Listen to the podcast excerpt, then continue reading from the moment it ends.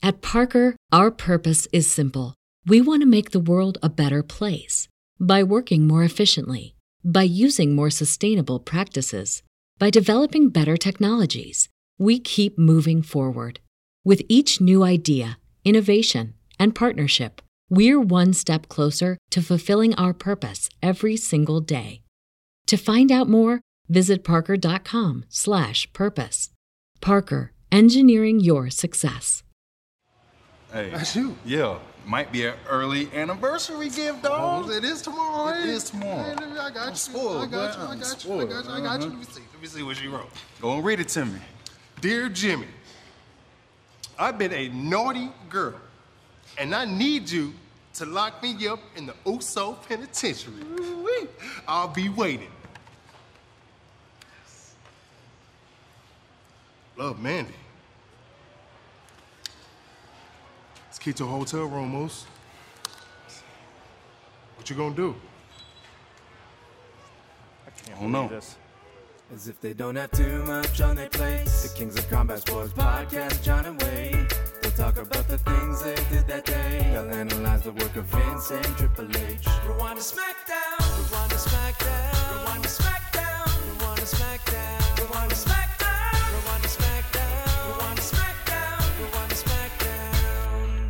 Hello, everybody, and welcome to Rewind to SmackDown. I'm John Pollock, along with Wai Ting. How are you doing tonight, Wai? Doing well. Doing well. How are you? Uh, I'm doing fantastic. Thank you for asking. For real this time? You're, Uh, you're not I'm just always, saying I'm always fantastic. All right. Maybe I'm maybe I'm exaggerating a little bit. Okay. It's all right. I think Yeah, I'm- it's I'm doing- okay to not be fantastic all the time. You know? That's a lot of pressure. Without shitty days, there would be no fantastic days. So, Today wasn't today wasn't a shitty day. well, uh, just- anywhere in between. Right, right. You know, you gotta you gotta have those six out of tens to really appreciate the nine out of tens. Absolutely. and dare I say, strive for a 10. All right, that's our fortune cookie moment of the show. What's happening? What's going on? You tell me. Oh, I don't know. There's there's plenty going on. I feel like every day there's just so much. Do you ever feel that? Sometimes. I guess depends on how much you pay attention to. I pay attention to a lot, and I feel there's a I feel it's a very chaotic time in this industry that we cover. That's my my day to day conclusion that I make. There's a lot going on. There's going to be a lot still to come that is happening, and it's going to be like this every week. Well, tell me about it. What's what what what exact, exactly is some of the activity that's happened today? Well, I guess today's biggest news involved Rush, who has uh, rooshed to a new home in the U.S., signing with Ring of Honor, and he is now no longer going to be part of MLW's uh, WrestleMania Week show, which we had talked about. It was going to be him versus LA Park on April the 4th. And Ring of Honor put out a video today with Rush stating that he has signed an exclusive deal with Ring of Honor. He will still be working for CMLL. Of course, CMLL and Ring of Honor have their partnership. But yeah, uh, MLW came out with with a statement about this, and Court Bauer said that Rush could not fulfill this commitment on April 4th, quote, due to the insistence of a third party promoter. And they quickly, I guess, had their ducks in a row ahead of time because they quickly announced a replacement that Pentagon Jr. will now face LA Park April the 4th uh, at their show. That's their first night at the Melrose Ballroom. They're running two nights. And yeah, this is just the latest um, acquisition by Ring of Honor, who has really stacked their roster in light of the loss of the elite members. And I feel this is going to be a familiar story that we're going to be revisiting throughout 2019. Certainly. Yeah, I mean, it's already a bit of a I mean, it, re- really already is a war and we're not even out of the the first 2 weeks of the of the year yet. So, um, you know, really sucks for MLW. I I mean, I'm sure, you know, this is this certainly isn't the first and won't be the last of uh their talent being uh taken from other companies, namely Ring of Honor. But uh I think for a wrestling fan, I'm kind of excited to see how Rush does in Ring of Honor. Certainly, it means it would probably uh, he'll probably be working a lot more with New Japan, I would assume, uh, with that crossover, so he can reunite with uh, his LIJ friends over there a bit more often. Um, I'm kind of excited to see what ROH has in store outside of you know what what they've already done.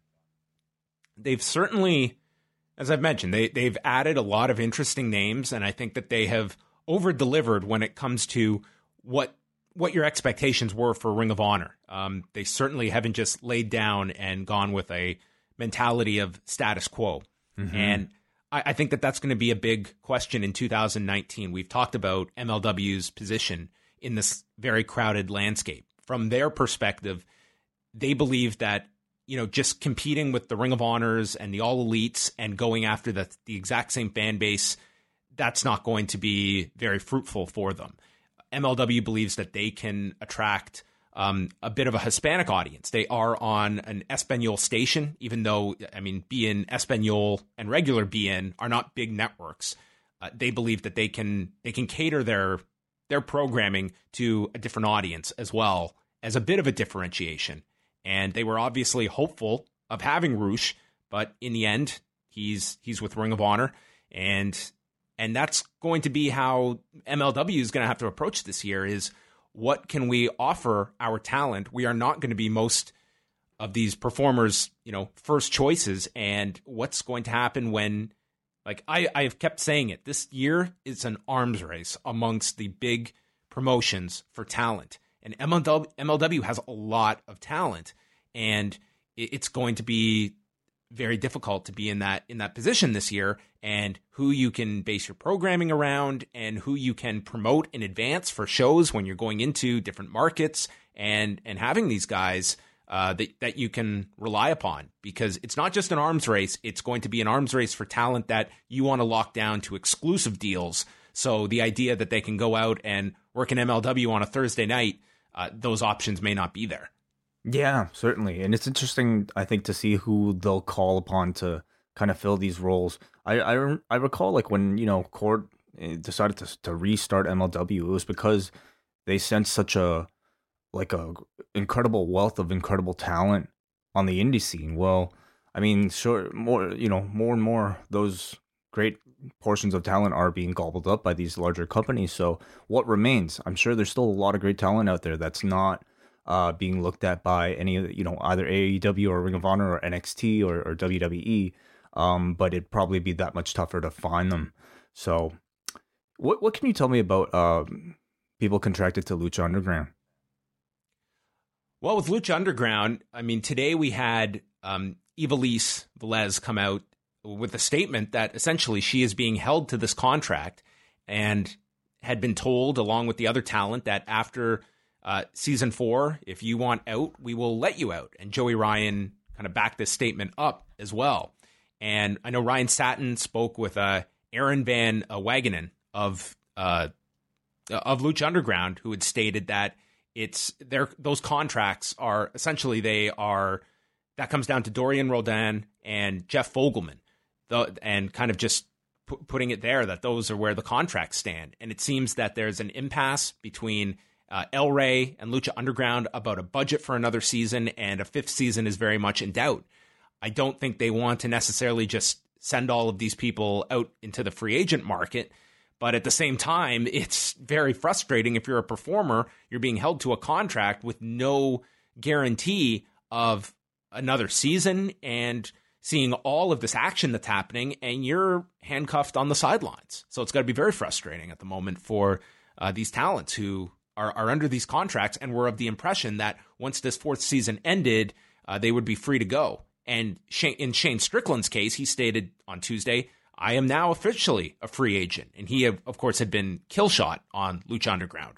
So th- there's so many moving parts, and you would think that uh, uh talent at Lucha Underground is certainly uh, on everyone's radar. And it's just a matter of when are you contractually free to talk to us? Because I'm sure that there's a lot of interest for the performers that are there. And who are some of those uh, bigger names that are tied up right now? Well, I mean, the they've been able to work out a deal. Like obviously the big names attached to Lucha Underground still are Pentagon Junior and Fenix, who have an affiliation with AAA, and AAA and Impact are working together. And Pentagon and Ju- uh, Pentagon and Fenix, they've kind of been able to to book themselves elsewhere. They're also uh, working MLW dates. Um, but I, I, would say of of the main talent at Lucha Underground, oh, Joey I'm, I'm Ryan to... has has uh, uh, quote tweeted the uh, the Ivelisse tweet and um, yeah, what what is the what does he state there? He also said like he, he just echoes her her sentiments, and I believe he is also one of the, the the contracted members that seems tied up right now. Yeah, so yeah, it's a it's a frustrating spot for some of the people that just want to be able to uh, be able to go out and work there. Like Brian Cage was there, Willie Mack, and it seems that Impact has had the the pipeline to Lucha Underground talent. They've done they've done a lot of uh, work together with Impact and Lucha Underground. So I mean, Johnny Mundo was there, of course, Taya Valkyrie. So a lot of the names that you are familiar with on Lucha Underground, Sami Callihan, like all of these names um, that have been popping up on Impact. Hmm. Um. Anything else on the uh, on that story? Again, for the like, I don't know what the what the offers are out there that um, Ring of Honor has made, or conversely, MLW. Like, I don't know what these offers entail.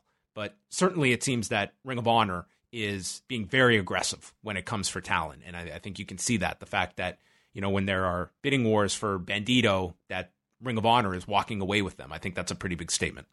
Yeah, yeah.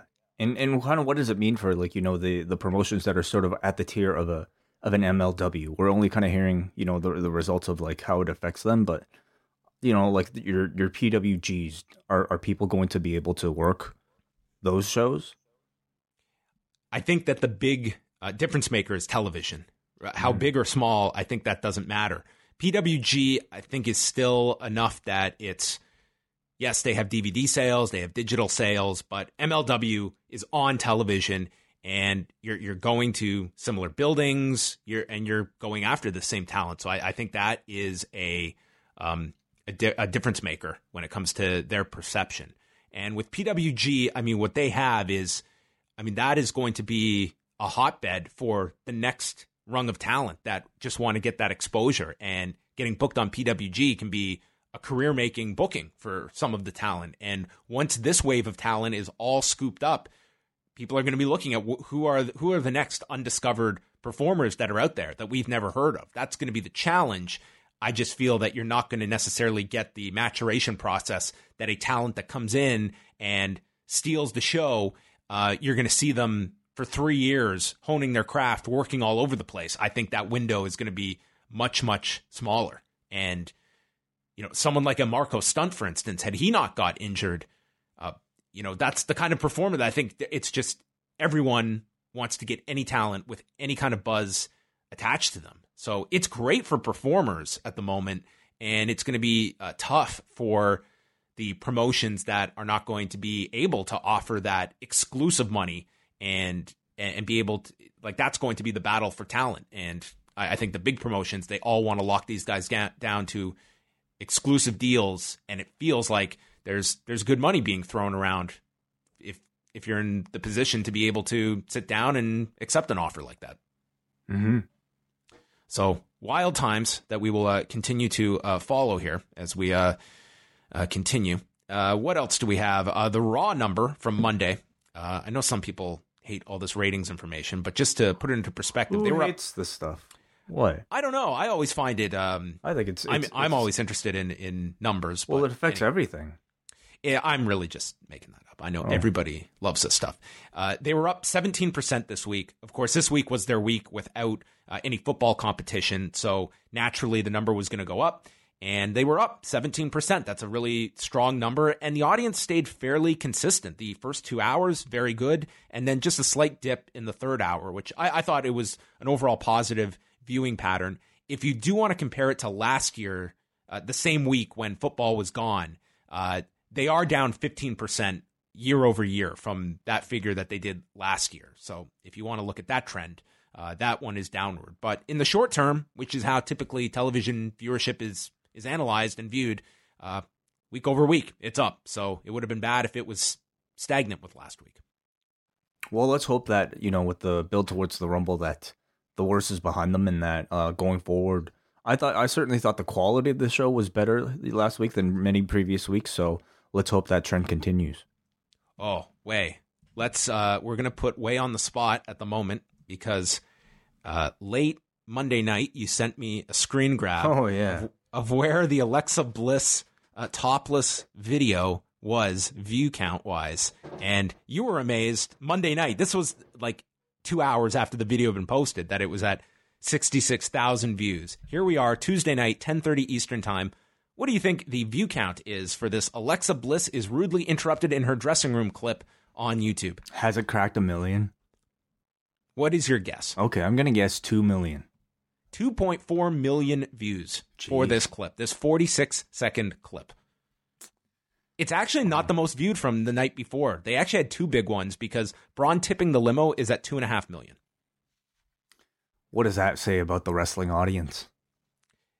The and those are big numbers for for, for a typical uh, Raw or a SmackDown. And those Braun stunts always do very well. And it was not surprising to me that this Alexa Bliss segment was going to do very well. I actually went back because I brought up the Eva Marie wardrobe malfunction. They actually made two videos out of it. The first one, and granted, this was two years ago, so it's had a lot of time to build up views. The first one has 51 million views on YouTube. The other has 37 million. Okay. They're among the most viewed videos in WWE's history on YouTube. Well, congratulations. So that is uh that is the update. So maybe we'll see more of it every single week. Well, what did you? Maybe we'll save this for the uh, the show recap because certainly there was a um, certainly a corollary on on SmackDown. Uh, final thing I just wanted to bring up: Ring of Honor did have a further update on Chris Sabin and Flip Gordon. For Flip Gordon, uh, both still have to have their MRIs, so uh, I wouldn't say this is set in stone, but this is what the promotion believes the injuries to be. Uh, Flip Gordon, it's thought of that he has a uh, MCL sprain and is going to be out a minimum of four weeks. So that would take him out of the Texas shows coming up. And he's already been taken off of this Friday's uh, PWG show where he was supposed to have a match with Bandito. He's been repl- replaced by ACH. The really sad one is Chris Sabin, who it's thought of uh, has a torn ACL in his right knee. And for those that have followed Chris Sabin's career, uh, he tore his ACL and MCL in his right knee back in 2011, missed a year, came back, and within two months tore the ACL in his other knee, missing another 11 months. So that was just a terrible two years for him. And yeah, just really unfortunate. Torn ACL, that's a major injury to come back from.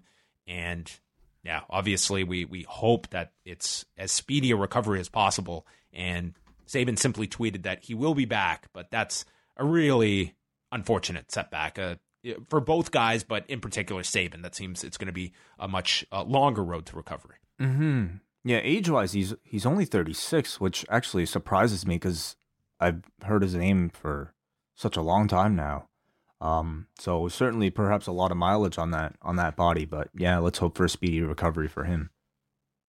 And you can catch all of the news up at postwrestling.com.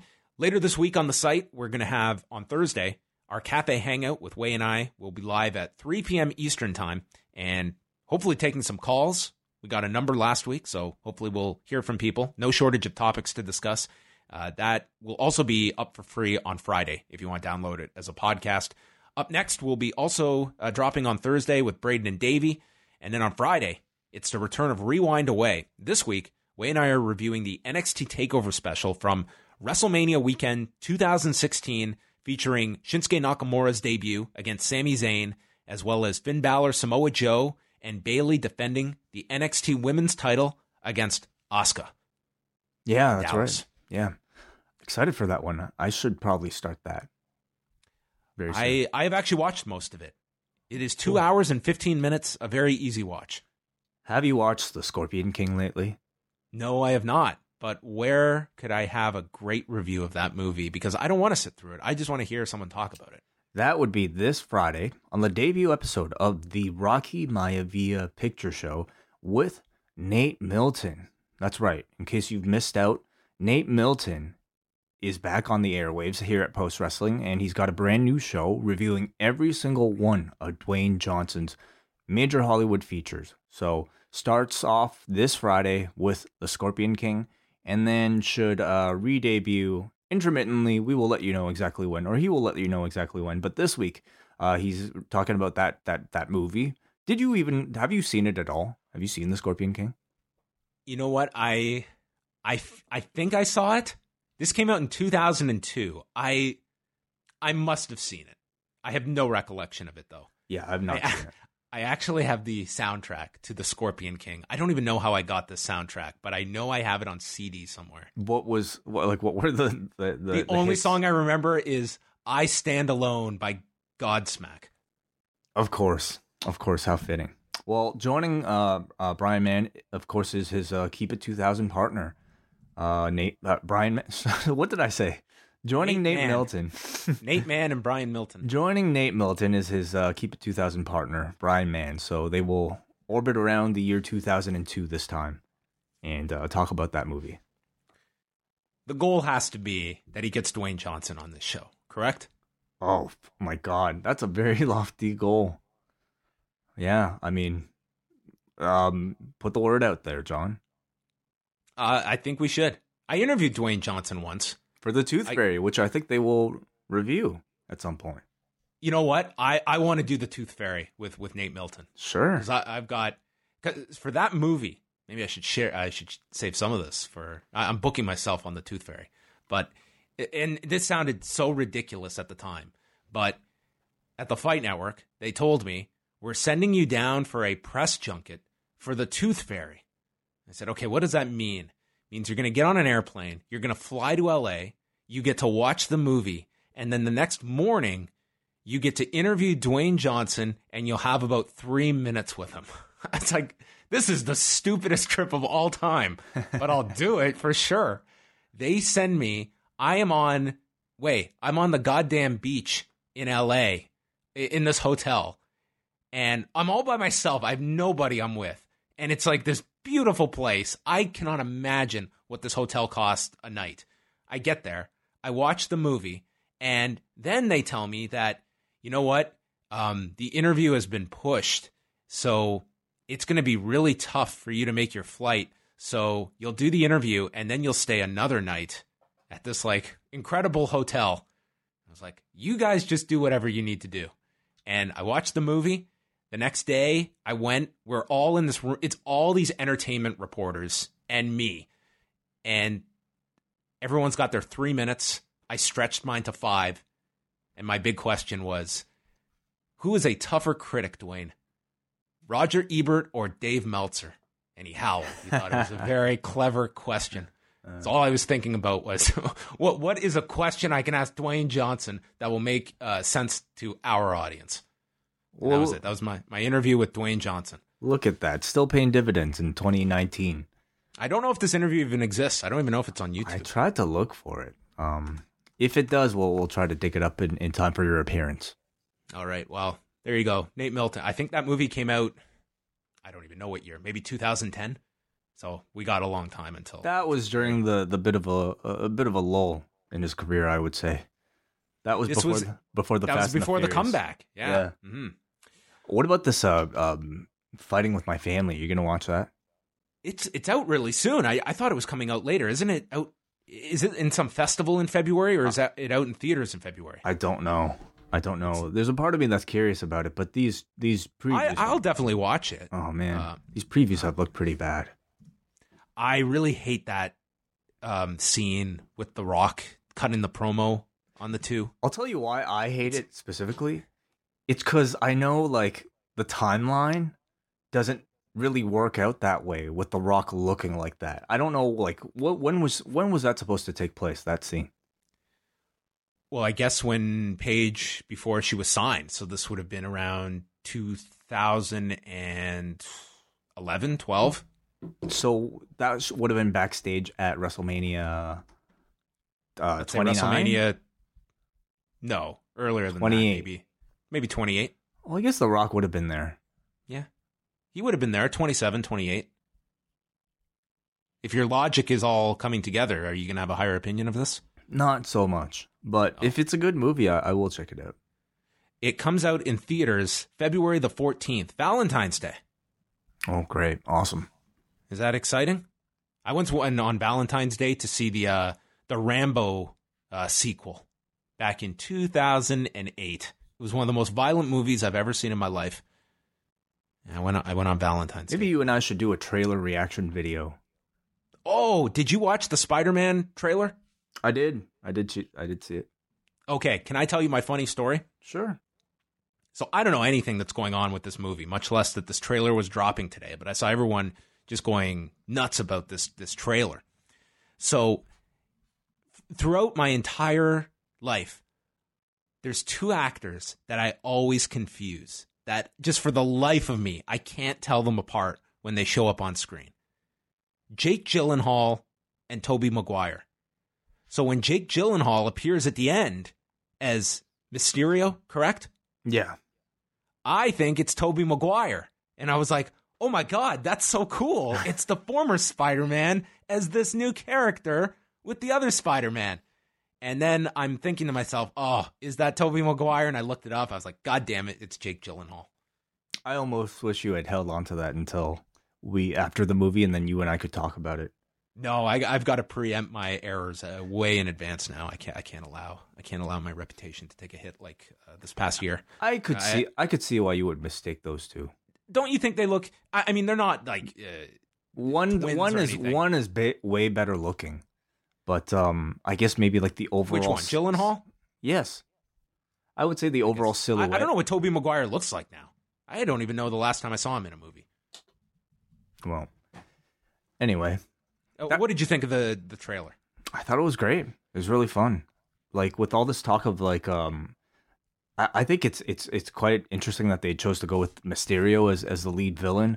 Um I'm I'm curious to see what they do with the elementals. They're they're like sort of like a a, a very obscure Marvel set of villains that I know nothing about. I have a feeling like much of the trailers and what we're seeing pre pre release is is all of a i- is to set you up for a swerve to come later on. So um yeah, I, I'm I'm keeping an open mind. What do you think about Nick Fury in the trailer? It's a bit of an asshole. Like shooting a dart into a kid, yeah, I would say so. But you know, he does what he has to do. I thought he was Better better roll him over so he doesn't swallow his tongue. Mm-hmm. Yeah, he was he was fine. It's Samuel L. Jackson playing Samuel L. Jackson. He, it's tough for him to screw up. I guess so. Well, it looks really good. Comes out in July. It's a big year for Marvel films. Yeah, three at least. Um, That's what. That's just yeah. And in a very short amount of time, you have Captain Marvel in March, the big one in May, Endgame, Mhm. and then July is Spider Man. That's Yeah. a that's a pretty solid year for Marvel films. yeah, I know. And you and I will probably get to reviewing them sometime in two years or something like that. I might skip the. I might not go to the theater to watch any of these.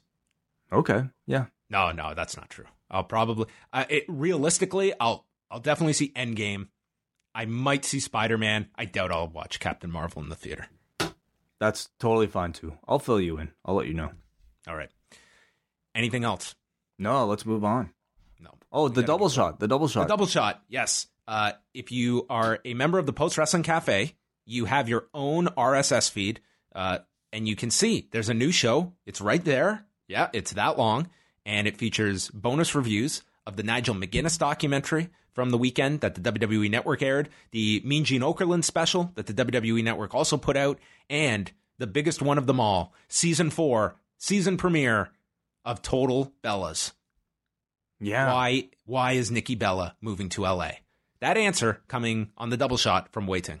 hmm I watched one clip of Total Bellas, so I can contribute to a 90 second conversation Bryan had with Brie. Well, thanks for that. I want, I want to contribute something. SmackDown from Birmingham, Alabama.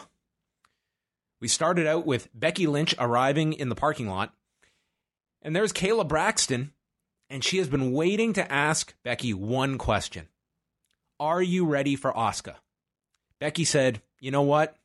I'm not. She got in her car and drove off. That was the end of SmackDown. she was dumbfounded by this question, and she's going to answer it in the ring. And then she turned around, tossed her keys at Kayla. I thought Kayla legitimately did not know this was coming. I I I don't know if she would have or wouldn't have been. The fact that she didn't catch it made it hilarious. It's hard not to catch keys.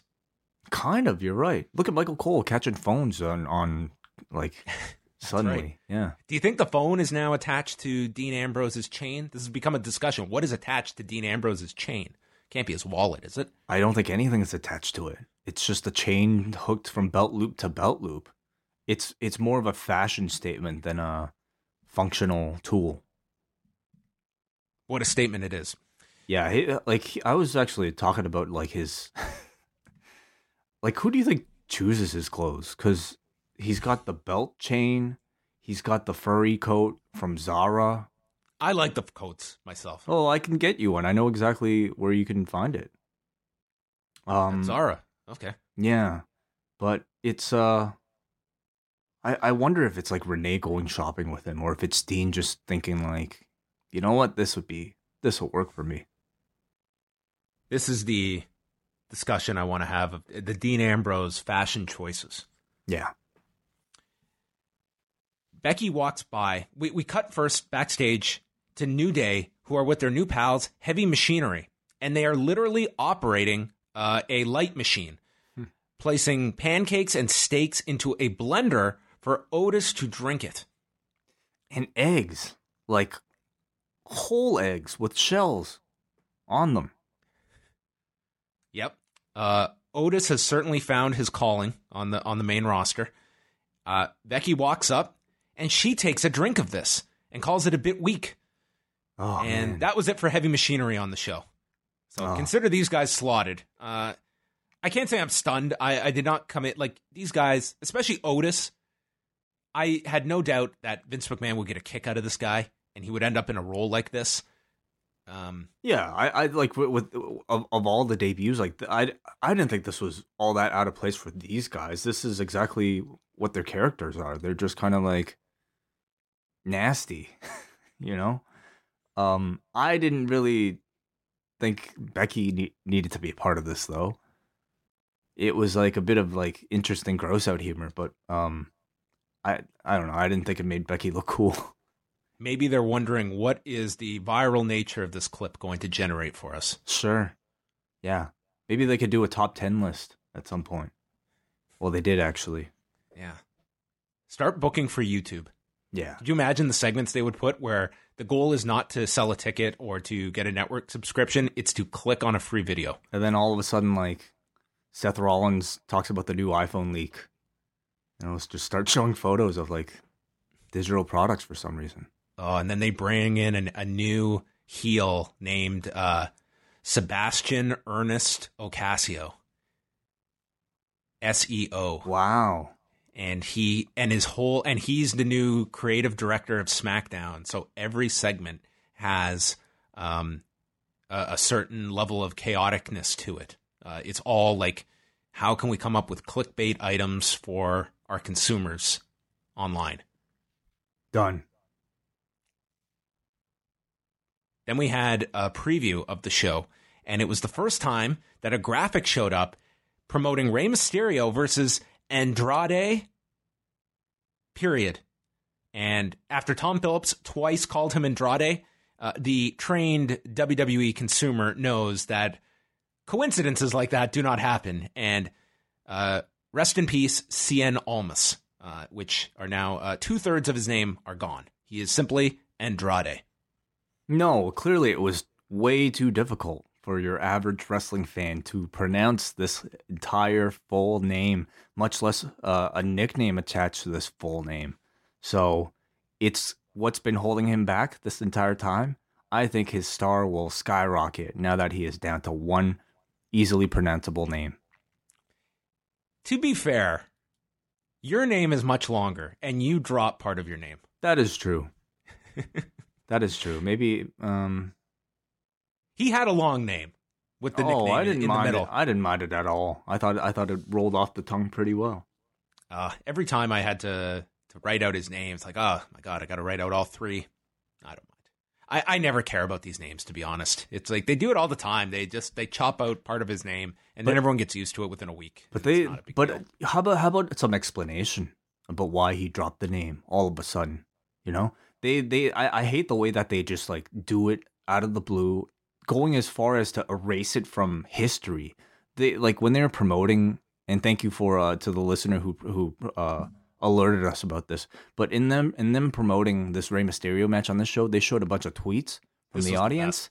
they edited every single one of these fan tweets to just say They didn't just edit them away. They were bullshit acca- accounts. Not I all looked of them. up.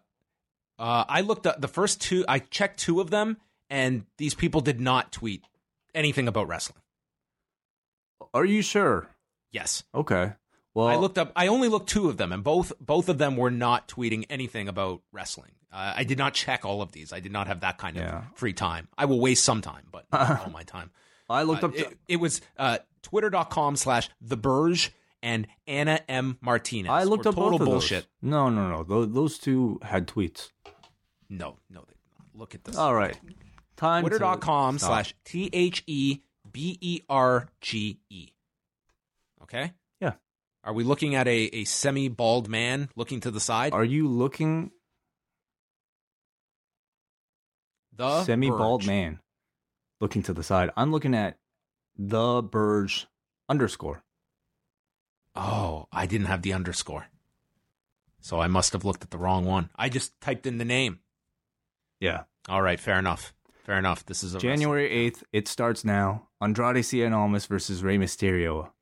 A true premiere feud for SD Live. So these were actual. Where was this other one? I looked up two of them. Anna M. Martinez. Is that right? Or did you not look up that one? I did look up that one too. Okay, this one is not. It's not an English. Uh, it's a woman from Barcelona Yeah. who does not seem like a wrestling fan. Are we on the same account here? I don't know. A N A M Martinez. All right. Let's let's uh just assume they edited all of them. Hey, But somebody what- out there, fact check every single one of these fan tweets. But Yeah, I, I'll- want. I'll say I want I- someone to go through every account. I looked up at least two of them, and and it looked legit. They weren't necessarily tweets from today, obviously, but um, like I I but but I did see tweets about this match. I want to thank J. A. Parka who sent us uh, this graphic. And you're right; they they edited each tweet. They had this collage of tweets uh, where everyone was just calling him Andrade last week. Yeah, So a lot of work went into this rebranding of the man. everybody knew preemptively. Becky came out, got a bunch of chants. She said that some try to discredit her and call her hype, but she always delivers on what she says. Asuka walked into WrestleMania unbeatable, yet she lost last year. It shook her to her core and she fell off the radar and said that Asuka couldn't beat Charlotte once while Becky's been beating her for five months in a row. Asuka interrupts her and they gave Asuka the microphone, and this was a real struggle. She said that you like to talk, and you're like a bee with no sting. And after the Royal Rumble, you won't be in Charlotte's shadow, you'll be in mine. And Corey Graves had to repeat this line at the end so everyone understood what she had said. I was able to make it out. I would imagine people in the arena would have really struggled to have understood what she said. Right. Yeah. And I think, you know, like being able to understand and I think having the words connect with you are very different things. It's not enough just to be able to know what she's saying. She has to, you know, um, the the words have to resonate with you. I I still find her delivery quite cringeworthy, unfortunately. I think she's trying way too hard to sound like an intense pro wrestler. Um I I I feel like they still haven't quite figured out a way to present her in these segments and you know for it's for that reason that I don't necessarily see this championship run lasting all that long um I maintain like what's what's the harm in trying to find a mouthpiece for her like a like a manager I mean Anyone that comes to mind? Oh, I mean, Naomi was like actually, you know, her tag team partner. Not to say like she's a great speaker and maybe not even the person I would choose, but um, at the same time, I totally understand like wanting to have her practice and be able to get to the level. But I just think it's it's going to take a while, and I don't know if the audience's patience is going to last that long. I feel like Asuka is the type of character that that does way better without speaking all that much anyway. I think Paige would be a great manager. I just don't. Oh yeah, that'd be great. I just don't know if that's a good fit with Asuka. They seem very different. Right. Um, but I would like to see Paige in that role, and I imagine they'll come up with something for her because there's been nothing on Paige since the the abrupt dismissal. I imagine like but before the movie coming out, they'll have something sure big for her. Yeah, that makes a lot of sense. The Iconics interrupted them and asks where Asuka's dignity and class are. Peyton calls Becky a bully, treated Kayla like a valet, and called her bossy Becky, and said that that's typical behavior from a man. And this got some passionate boos from what I can imagine were some males in the audience who did not appreciate this gender stereotype that all these men are rude. Um, sure. She said that they would become the first women's tag champions as their voices shrieked, and then they'll make WrestleMania iconic. And Becky challenges either of them to a match impromptu. And we came back from break with Becky Lynch against Peyton Royce, uh, with Becky in her street clothes, which I thought was a nice attention to detail that she didn't come out here ready to wrestle, and they treated this as being impromptu. I kind of like this look for her, you know, as her full time wrestling wear. I, I, I mean, again, like we talk about how how much she reminds people of Austin. I'm not saying cut off shorts or anything like that, but I think that type of, you know, um, like dark jeans and just like a t-shirt really works for how serious that character is right now. Dude, if she wears this at WrestleMania, she's gonna look like a fucking geek. She's got to get some pads and get some gear and some boots. She'll come out. She'll come out. You want to stop pants. looking like a fan, so get some fucking gear. Well, she can wear the pants and then at some point just strip them off to the audience's delight at the stadium. I lean more towards gear because I, I think too many people go this route. That eh, it, it wasn't a bad look, but I think I don't know. Um, we can we can leave it for the people to decide. Becky and Peyton, um, not a very memorable match. Uh, we got not one but two shots of Lacey Evans watching backstage, sipping away at her drink. Sideways. Oh, well, of course, she's got that down. That's why she was down in NXT. Learn how to watch Yeah. television. That's one of the classes. Um, Peyton clotheslines her in the corner, has control of Becky till she eats a strike, retreats to the floor. They actually went through a commercial break here. Becky hit a Thesz press, Bexploder, and then Becky was sent and was seated on the top turnbuckle, and Peyton did this heel kick, nailing Becky seated on top. It was quite the um, uh, flexibility displayed by Peyton Royce to pull this off. Yeah. Okay. It's it'd be tough to do this. You try it next time I'm on a trying to think of turnbuckle. the, of the kick, and I, I don't I don't recall it being like that great looking of a kick. The flexibility. I was more impressed that she got the leg up and connected with Becky Right. in uh in the corner, uh, and then Becky got the disarmer for the tap. Um, Mm. Peyton Royce is very limited. I think that that's uh that is not earth shattering news. Um, I didn't think the match was very good, and I don't think it was all Peyton. You know, I I thought, uh, you know, there's Th- th- this needed to be a lot shorter than two break uh, a commercial break in between. Yeah. This was longer than it needed to be. This needed to be closer to what we got right after this. Mhm. I mean, Peyton Royce and Billie Kay were there just to enhance Becky and Asuka. Asuka just lost her mind, cut a promo in Japanese, which I thought was way more effective than the English one. I don't know what she said, but it sounded real. And she inherently challenged Billie Kay uh, to a match, brought her in, hip attack, Shining Wizard, armbar, and then Asuka applied her own disarmer, which Billie Kay then rolled her up. Asuka turned it into the Asuka lock and tapped out Billie Kay. All of this in 44 seconds. Mm-hmm. Um, I, I actually feel like I wasn't a huge fan of this opening segment. I I don't know if it made either come across that great. Um, I feel like it kind of made Asuka look like I felt bad for Billie Kay here. You know, just I think um being dragged in there just to get beaten up by by Asuka. But I, I didn't think either either woman's promo sounded that great. To be honest with you, neither Becky nor Asuka. Becky's was fine, but nothing memorable to me.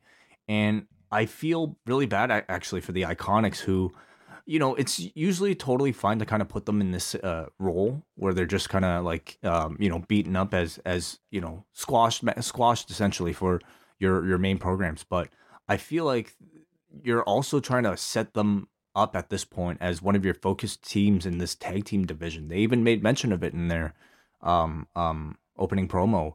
So good luck trying to, you know, convince me that these guys are challengers at all. God, I don't even know if they should be one of the three teams. I mean, you. They have to be. I guess They're- I they're one of the- process of elimination because you're probably not going to have Asuka, Charlotte, and Becky be part of that that match. So that takes your key females out of it. And what are you left with? But Naomi, uh, Sonya, and Mandy will probably be one team. Yeah. Naomi and somebody. They're they're the yeah, only legitimate team in the entire everything.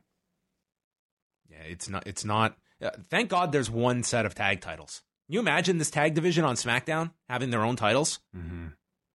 Well, they're gonna have to bring a lot more women into the division, and they're gonna have to like make a lot more serious tag teams. But this was your only legitimate tag team with a tag team name, and they were just completely jobbed out like nothing. So, like I said, normally they play that role perfectly fun, and I don't mind it. But because you kind of have you know a longer story to tell with these two trying to chase those belts, I think it was bad timing. I think now is the time that you kind of cease treating the Iconics like they're just a, a joke that you know aren't aren't aren't contenders in the ring.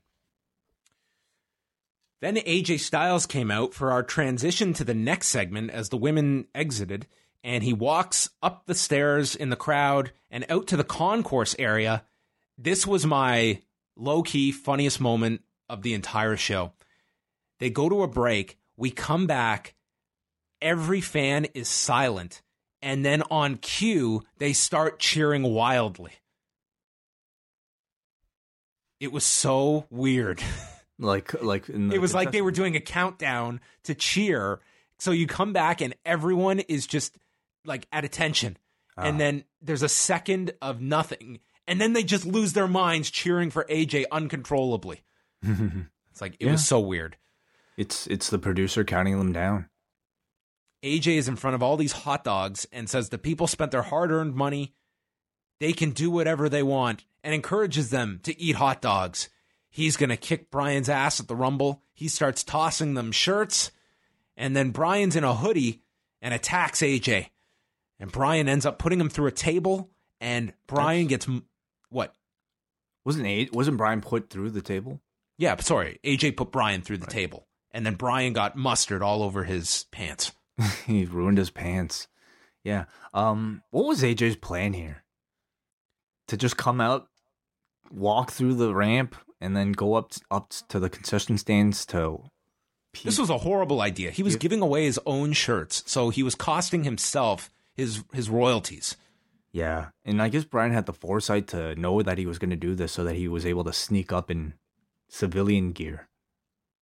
Well, he had that whole commercial break to plan this. Right. Yeah. Um. I I would say a pretty kind of um nothing week for this feud. This is the title match at the Royal Rumble in front of 40,000 people in Mhm. less than 2 weeks. Yeah. Didn't have much here. The Usos are having a photo shoot. This was way less fun than the Hangman Page photo shoot on Being the Elite. That guy was awesome. Mm-hmm. Sure. the way he was just uh just getting Hangman Page to flex and he was just in awe of the guy. It was like Vince McMahon introducing Lex Luger. Or Bobby Heenan, I should say. Um, Jimmy receives a package and he notes that tomorrow's his anniversary. So he gets Jay to read this letter from his supposed wife. There's a rose, and Jay starts reading. I want to know way if if you would ever do this if your brother got a got a package and read a letter that said, "I've been a naughty girl. I need you to lock me in the Uso penitentiary." And then it's revealed it's Mandy Rose. and it's a hotel room key. And Jay says, "What are you going to do?" And Jimmy on national television, which we'll learn really these cameras are invisible, uh, says, I don't know. I don't know what I should do. and thus began uh, what I will deem my worst segment of 2019. Still to come. Yeah.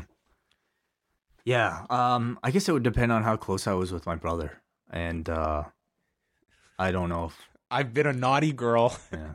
and I need you to lock me in the uh, penitentiary. no, no. Uh, then I had a big problem with my feed because my cable flipped over to Destination America in 2015, where Samoa Joe was wandering backstage and ran into EC3. Did certainly feel like that, didn't it? Very much felt like it. I was waiting for uh, Rockstar Spud in the back or something. Joe just shakes his head at EC3 and he keeps walking. Yeah, so that was his appearance on this show. Yes. They plugged uh, Carmella and R Truth videos that you can go watch on YouTube and WWE.com. Still images. Why not? Why not show us some actual footage? They met Vince McMahon and Triple H. They did a dance off with the digital team. Okay. There was actually, I, I did watch a little bit of it. I think they put up a bunch of videos, and the one I watched, they go into this room, and Corey Graves is sleeping inside this room at WWE headquarters. And they're like, What are you doing here? He's like, I live here.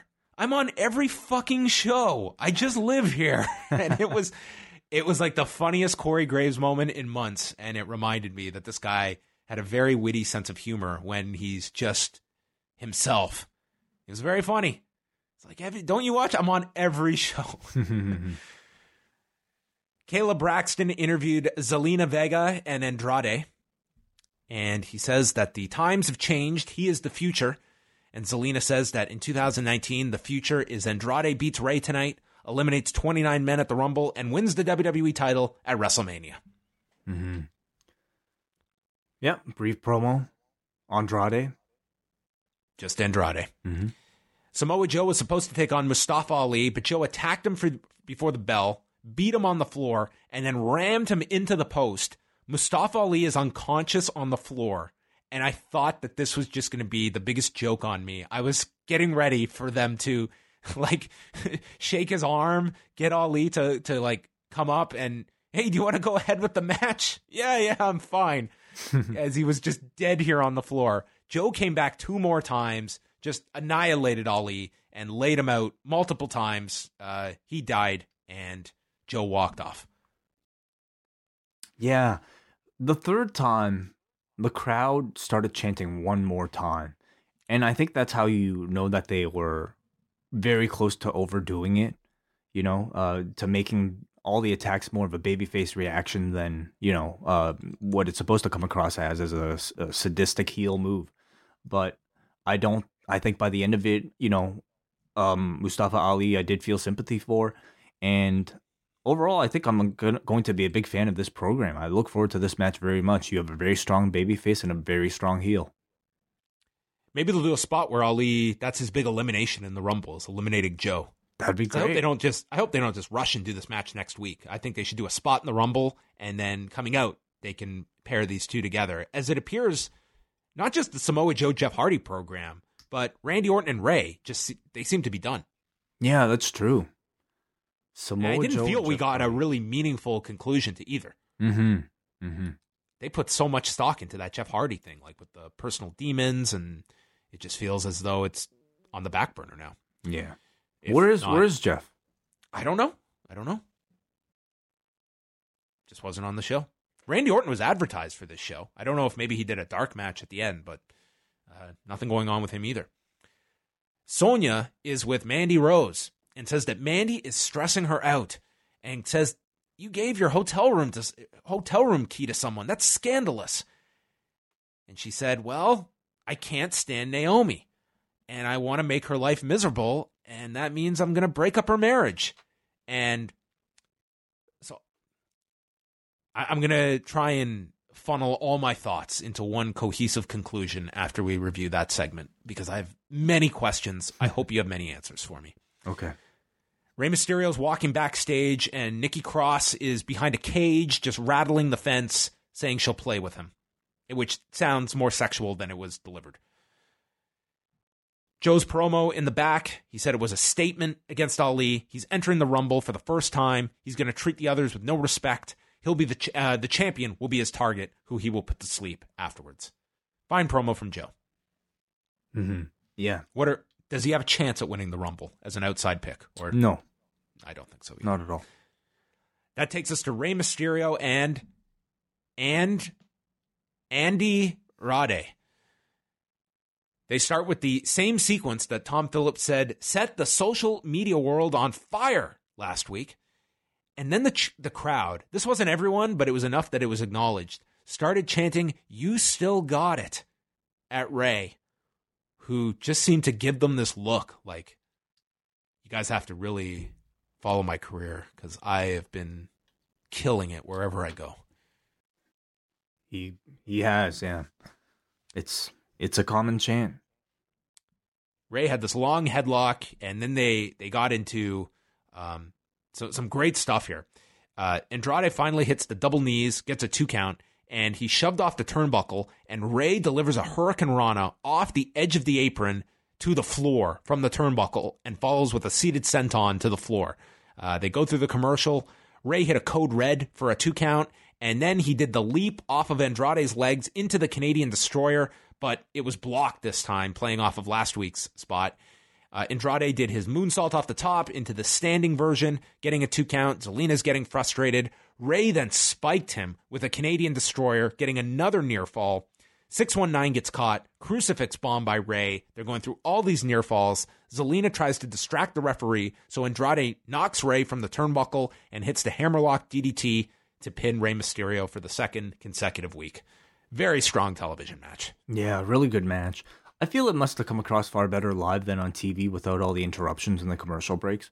Um, but nonetheless, I thought for TV it was very strong. I think I was most pleased by the fact that the announcers and the production treated this match with a great deal of importance. They gave it, you know, they they're talking about this as if it was a dream match, um, pretty much completely ignoring the fact that, you know, it did take place a few weeks ago. But that time it took place without any build, any fanfare. And this time around, they were treating it as if it was something really important. And I think that goes a long way to uh, promoting Andrade here as a big star. You know, we talk about like how kind of silly the whole name change thing is, and I completely agree. But I think at the very least, it shows that Vince McMahon cares about this character, cares enough to make these minor adjustments, like like take a name off of him. So he seems to be, uh, you know, judging by this win, uh, a bit of a project for them. Yeah. Do, do you see this feud extending, or is this going to be a launching pad for Andrade into something bigger? Because I think the back to back losses by Rey, it kind of does slot him at, at a, a, certain level where you could continue yeah. with this. Uh, but I wonder if this is just a springboard for Andrade into something uh, that they perceive as more meaningful. Well, we certainly we, we we certainly have a good sense of Rey's role in the company right now, right? You know, he's not somebody who's protected, but somebody who's there to put younger talent over much in the same way you know your like Kurt Angle at some point was Chris uh the Dudleys when they came back they were very much in the same role. So to me this did feel kind of final but I would love to see an extended program for these two. Pretty much like mostly because I don't know if there are any better opponents for Andrade Andrade right now you know? There are bigger named opponents but can he get better matches from other people? Yeah yeah if you're looking at some options like a Jeff Hardy or yeah, I think Rey is a great opponent for him to be attached with uh, for the time being. Then we go to our hotel segment. Jimmy is outside the hotel room. He walks in, multiple camera shot, and there's Mandy just sitting with her robe on, and then she takes it off. Jimmy says, We can't do this. This needs to stop. And as Mandy is coming on to him, a photographer runs in from the opposite side, takes their photos, and runs away. Yeah. This was amazing. Uh, Mandy says she never wanted him. She just despises Naomi and says Naomi will never look like me. And when Naomi sees this, it will destroy her entire life. And Jimmy then we think he's leaving, but then it's all a plan by Jimmy and Naomi because Naomi comes in and goes after Mandy.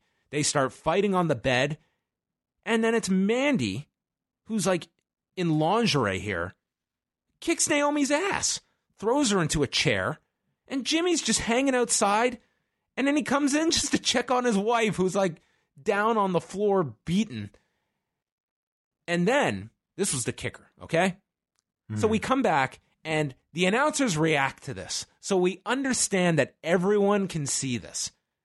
Hmm. And my head exploded to the point that I didn't think I'd get it back together into one piece to do this show tonight.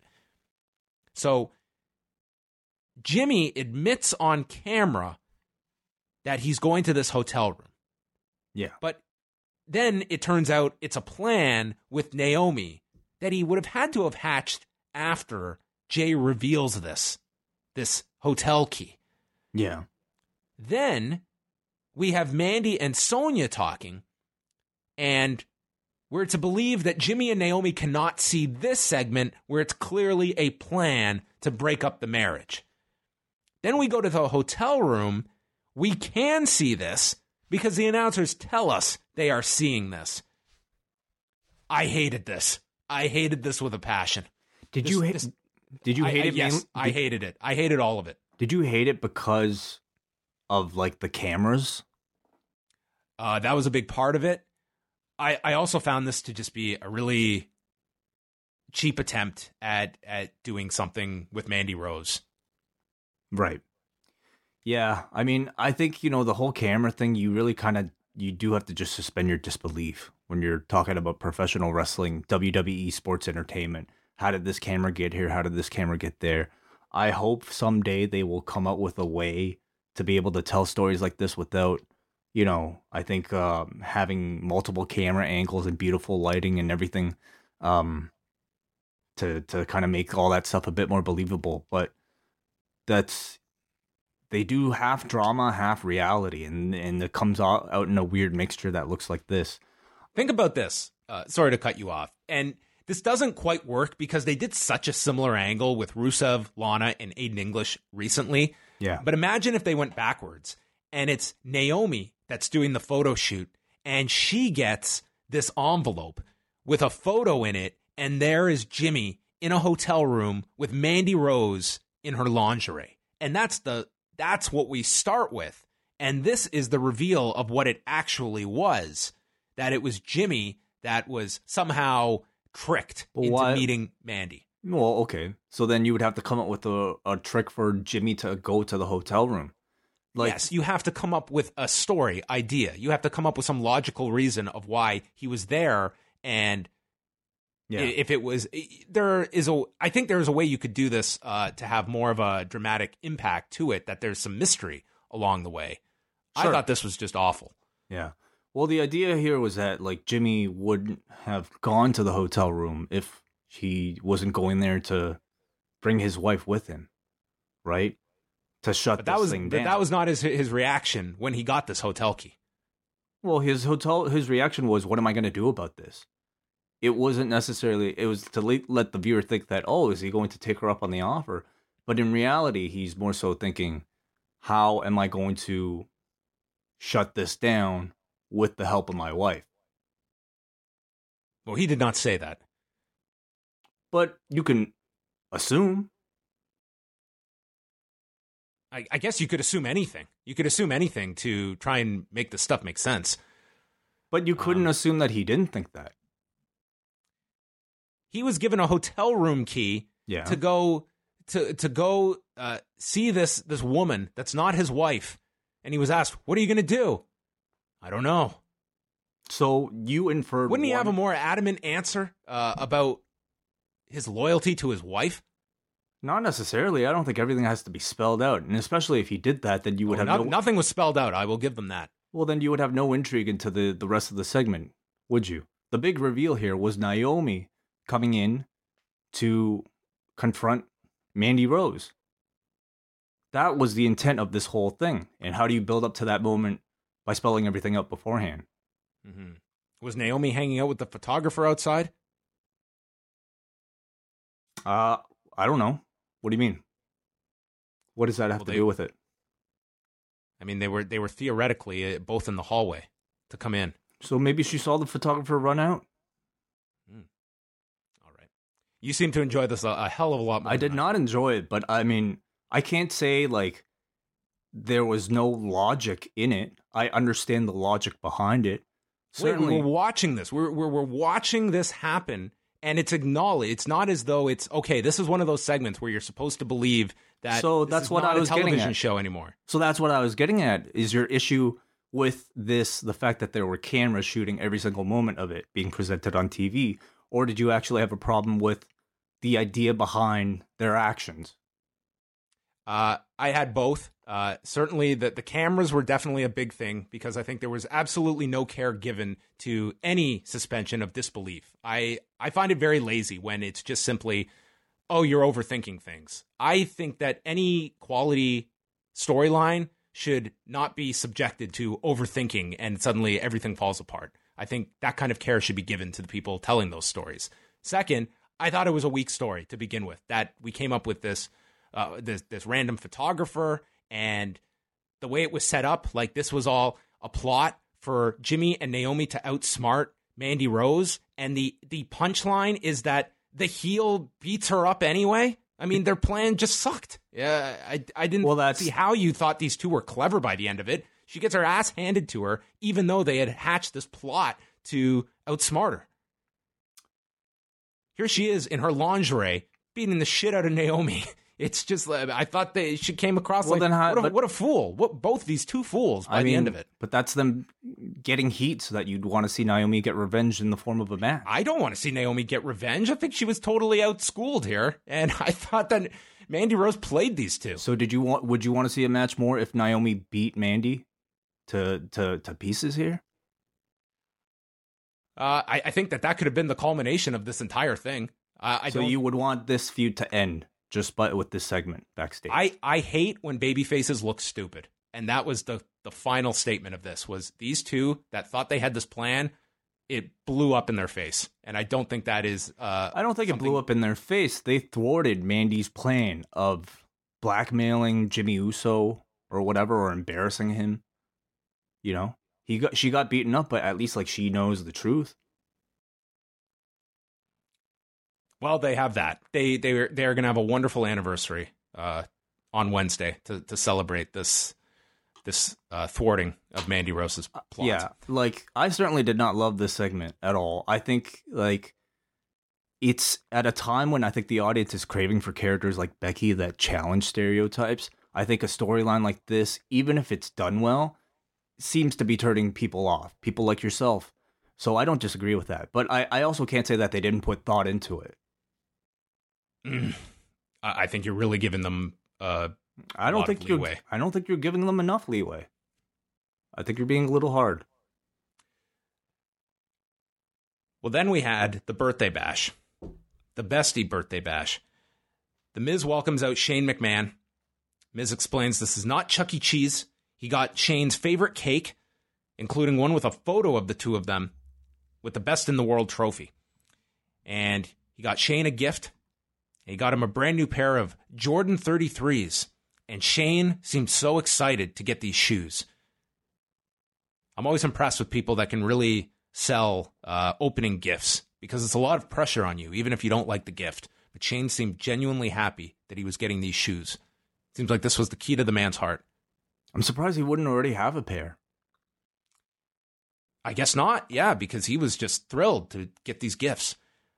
I thought like midway through this, Miz is such an awesome friend. Like what a what a great guy. this entire time like he's he's been the good guy like he's been the good friend there's really nothing characteristically like evil about miz at all so He's been so good that if this does end in him turning on Shane, I think people will be genuinely sad yeah that this friendship ended because Miz has played this so well. And to his credit, like Shane has been like guarded because it's the Miz, but he's like he's like let his guard down now. He like fully has embraced this this guy. And you'd really feel sympathy if Shane gets fucked here because everyone has kind of bought into Miz as this great friend. yeah this this feud has certainly grown on me significantly.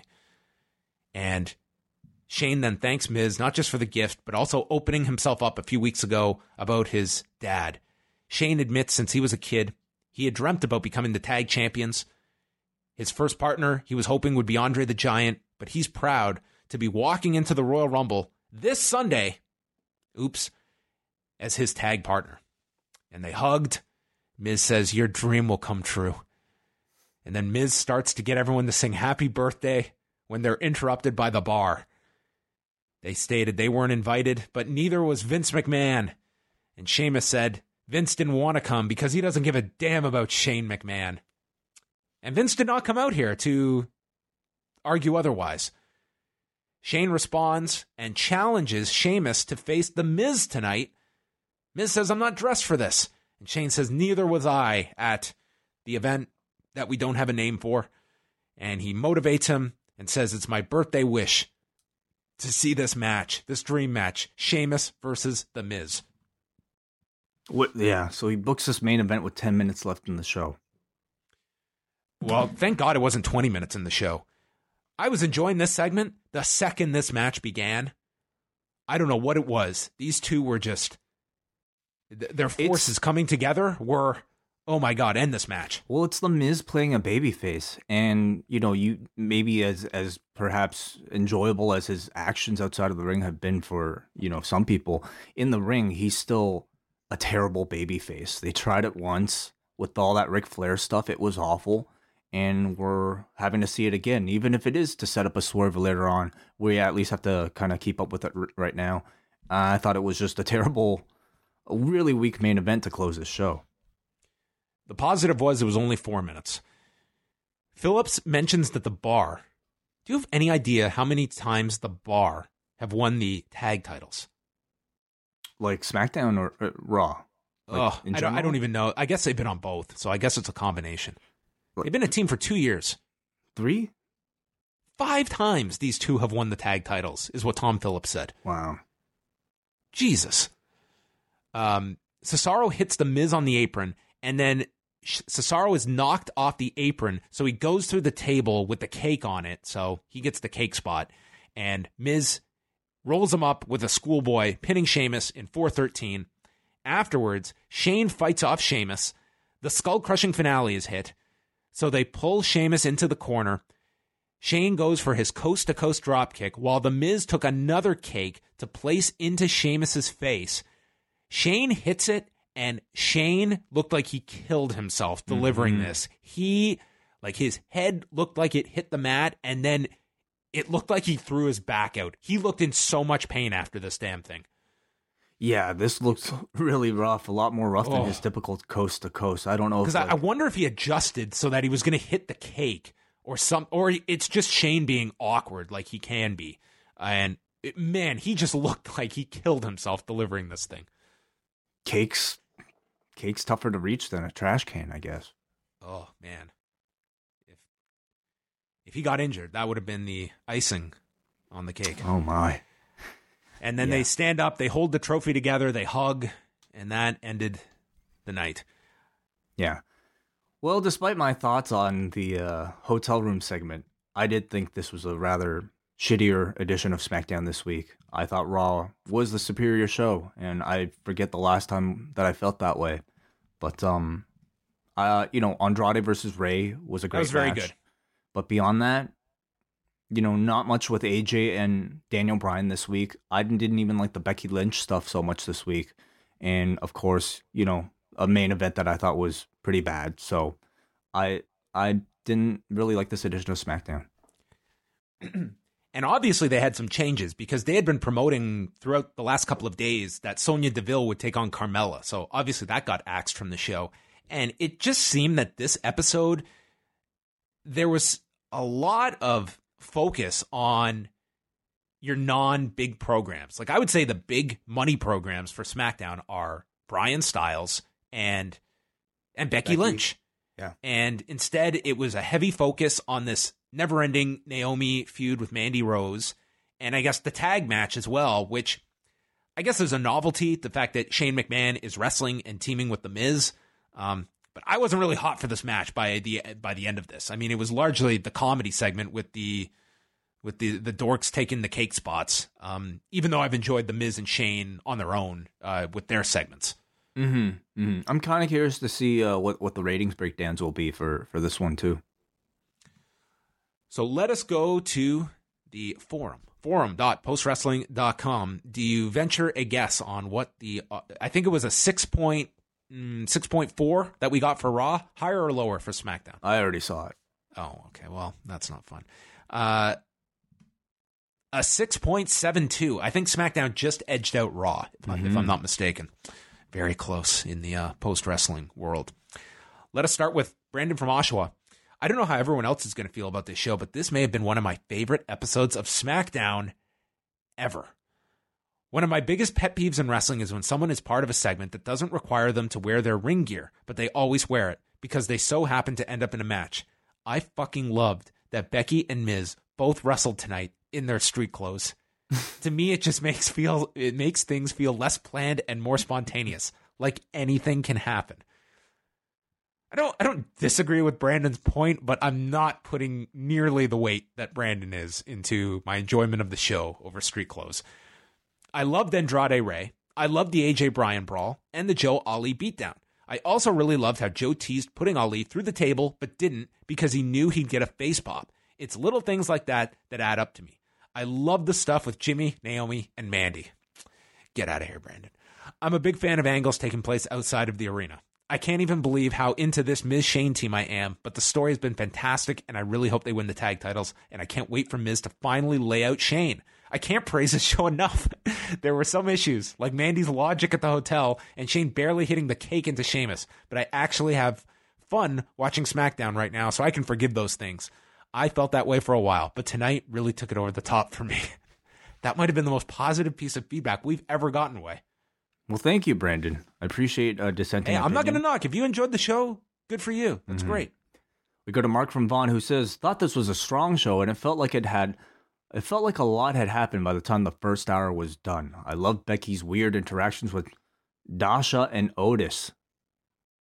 Uh, Hey, how f- how fast until Dozovic is dropped? oh, um, or Otis is dropped. No, I think they'll call him Otis. Yeah, Okay. Vince McMahon's going to look at Dozovic and say, "God damn it, no one Sure. knows what that even how to pronounce that." Yeah, he'll probably he'll probably be dropping his tag team partner at some point too. Unfortunately, um, night. yeah, it's not. It was I believe it was Kayla, not Dasha, in that segment. Yes, it right. was Kayla. She continues to come across as a star when they present her differently from everyone else. Question What kind of story do you think they will tell with Andrade and Mysterio? The two have great chemistry so far, but I'd hate for them to just aimlessly wrestle each other every single week with the Lucha House Party and Revival without more substance, like the Lucha House Party, Party and Revival. Yeah, um, you know, it remains to be seen if they'll continue the storyline, but uh, I personally would love to see them just like tell some type of you know i've looked up to you my whole life now i'm surpassing you type of storyline between those two. Just i want to see something based a bit in reality and you know knowing their respective backgrounds i think there's probably a very natural story to be told there Jalen from Pickering. Overall, the show felt like there was a solid effort being put in, but all the ideas were poorly executed, except for the Samoa Joe Mustafa Ali stuff. Once again, the real AJ Styles finds himself in a bad segment. Him coming out during the Becky segment just to walk upstairs seemed like a way to force the feeling of the show being more connected. And here's merch and hot dogs just seemed so corny. The Mandy stuff was completely lacking in logic. You're telling Sonya and Jimmy you're playing in front of cameras, but this paparazzi guy is somehow going to fool Naomi. And is it too much to ask for a Canadian destroyer to actually be a finish in a no stakes mid card match? Chris from Queensland, Australia. I enjoyed the women opening SmackDown. Becky and Peyton had a good TV match, and Asuka was dominant against Billie. Fabulous tr- Truth took their vacation, and we got five photos and no vignettes. What a disappointing payoff from Mixed Match Challenge. Well, you're gonna have to go online for the vignettes, Chris. Not really sure if these backstage glimpses of NXT talent is any better than the same highlight reel from the past month. How does EC3 being on screen for 10 seconds on Raw and SmackDown help compared to a 5 minute jobber match? Lastly, will the second brand's brand split be ending soon? It appears like all the NXT call-ups are free agents on both Raw and SmackDown. Well, yeah, they did mention that. Um, I guess they're all going to be signed individually at some point. Yeah, they've explained that. And I would say beyond the women's tag titles, there's nothing indicating an end of the brand split. I mm-hmm. think at, at most you'll get, you know, some crossover champions, which I'm in favor of personally. Yeah. Andrew from Cape Breton. So the show tonight was okay. I'm somewhat afraid tomorrow we're going to hear reports that Otis, Otis Dozovic and Becky Lynch have food poisoning. The match hmm. with Mysterio and Andrade was great, probably one of the best TV matches in a long time. I enjoyed the show for the most part. The biggest issue I had tonight was the Mandy Rose angle at her hotel room. It had the same problem the Enzo Lana angle had. We see cameras on television during matches, but all of a sudden they don't exist when you go outside of the arena. The worst part of it was the photographer running out as if Mandy wouldn't think Naomi would watch the, the television show. WWE is sometimes too cute for their own good. Six out of ten, mostly pulled down by that awful angle. Chris from Irvin. I love the small ways WWE is trying to improve, especially the interactions between superstars from one segment to the next and pushing talents like Mustafa Ali. I will be at Chase Field for the Rumble and can confirm that the seating plan shows that the wrestlers will enter from the first base dugout. Question for you Do you guys miss wrestlers going getting totally repackaged like me?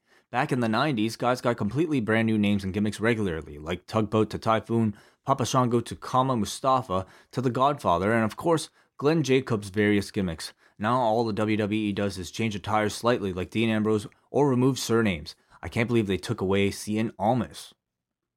Oh, the tragedy. I think it's a lot tougher these days to completely uh change somebody when you know like in the case of like a Bray Wyatt you're gonna have people chanting Husky Harris for months on and months. It also depends on how successful they were prior to their gimmick changes.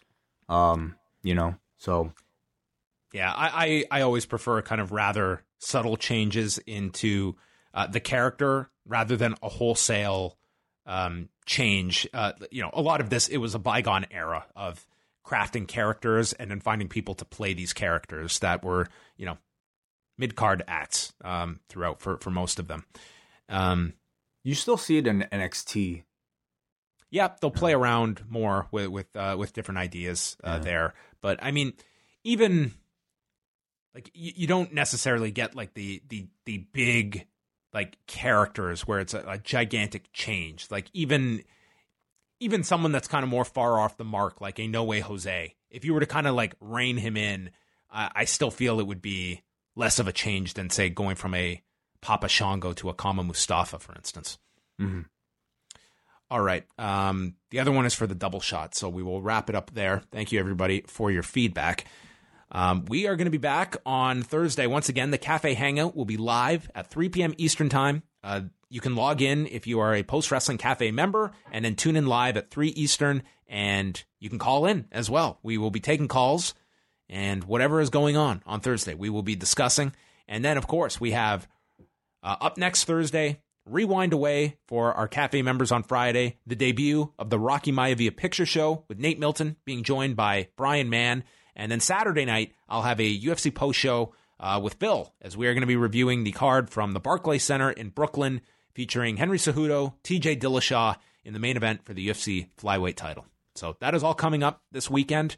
Postwrestling.com, postwrestlingcafe.com, and Wai, I understand that everyone should be getting their life jackets because there is a pool. That's right. Postwrestling.com slash rumble. Get your picks in for the Royal Rumble pool for the year 2019. Um, yeah, I wonder. I, I'd like to hear an update from Chris on how, how many ballots we've had so far. Um, maybe next year we'll do something like we'll reward people for entering earlier or something. But this You got to be strategic though. Some people have to wait right until the last minute. I know, I know. What if what if uh, Becky Lynch gets food poisoning? that's true? Yeah. All right, so you can go join the the Rumble pool, and the double shot is up now. So go check that out as well. Once again, at postwrestlingcafe.com. That's it, and we'll speak with you later.